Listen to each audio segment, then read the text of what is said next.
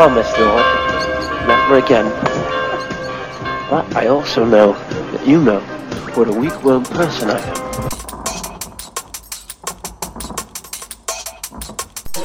Regret this, Lord. I'm a wonderful person.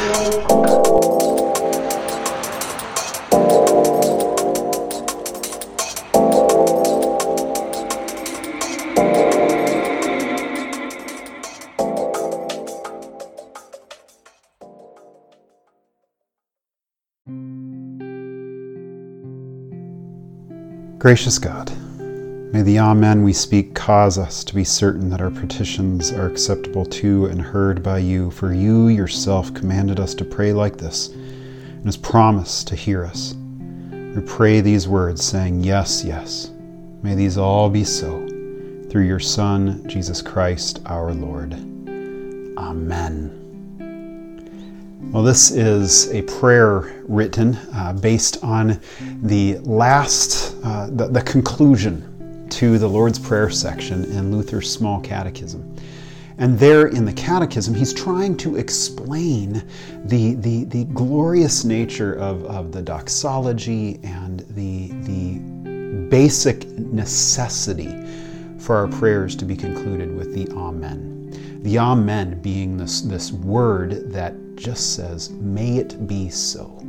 It's this declaration, this proclamation that we get done praying and we say Amen. We are asking God, May it be so. May it be so. And here, as, as we hear in this prayer, this yes, yes, yes, yes, we need this, we need this. Uh, Christ, many times when he speaks, uh, often in your in your text, in your scriptures, in the Gospels, uh, it'd be translated as something like "Most certainly I say to you," and and when we see it in the Greek, it's Amen, Amen. Uh, most certainly.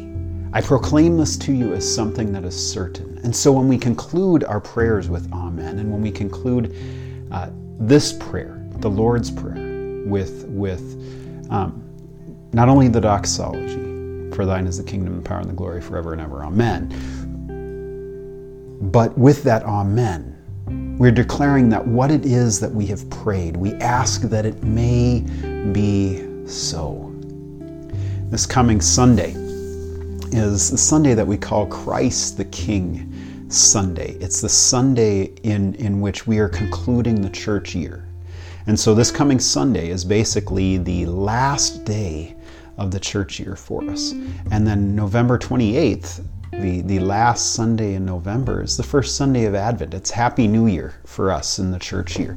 The beginning of the church year there begins with Advent. And so here on this, this, uh, this final Sunday of the church year as it's coming up is a time for us always to remember that Christ will return, that, that he declared it regularly throughout his ministry, that he was going to go away he was going to die, he was going to rise, he was going to go away, and then he was going to come again. And, and we confess that too, right, in our creed. That we, we, we confess that he will then come to judge the quick and the dead, as the traditional uh, Apostles' Creed says, that, that, he'd come to judge the living and the dead, to make a decision over the living and the dead. That, that, whenever you see judgment, try and think of judgment in that way, making a decision, not condemnation as much as just a decision.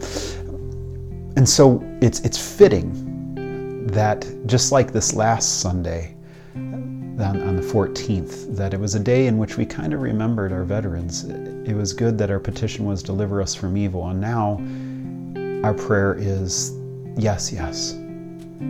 Come, Lord Jesus. Yes, yes.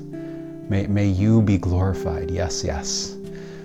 I, in, in talking with a, a family member of mine, who lost her father recently uh, after a rather long battle from a stroke and, and from some other uh, frailties. We were talking about how um, our prayers changed, and it was one of the biggest things that changed for me as a pastor.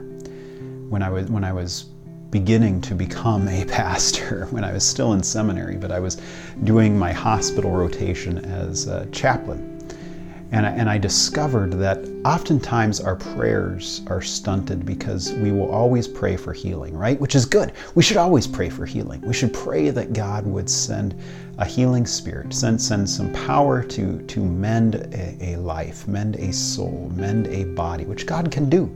Jesus proved that throughout his ministry. And, and God proves it throughout the Old Testament. But oftentimes, our prayers at a certain point in life, especially either for ourselves or for a loved one, move away from uh, Lord, heal to Lord, come quickly. Come, Lord Jesus, as I say it. Uh, this, this prayer of, okay, healing is not the goal anymore. The goal now is Sabbath rest in God.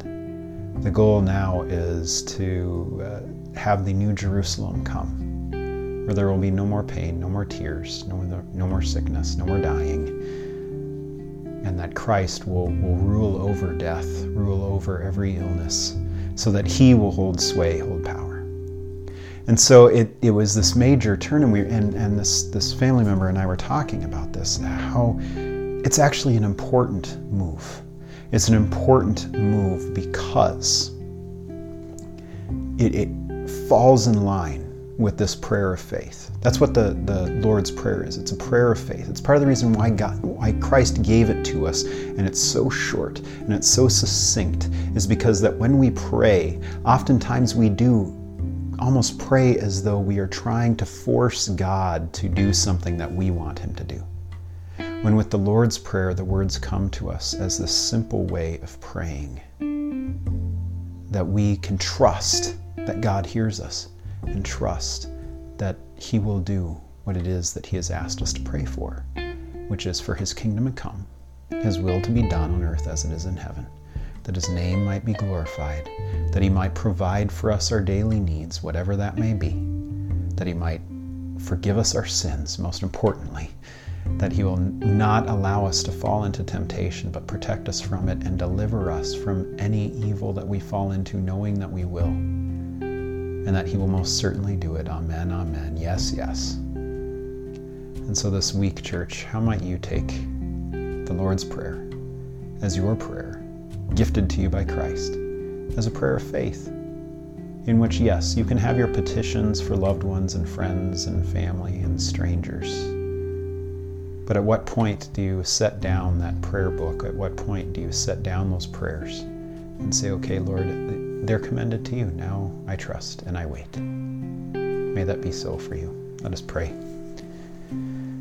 Gracious God, may the Amen we speak cause us to be certain that our petitions are acceptable to and heard by you, for you yourself commanded us to pray like this and have promised to hear us. We pray these words, saying, Yes, yes. May these all be so. Through your Son, Jesus Christ our Lord. Amen. Well, church, go in peace. Serve the Lord, and we'll see you tomorrow.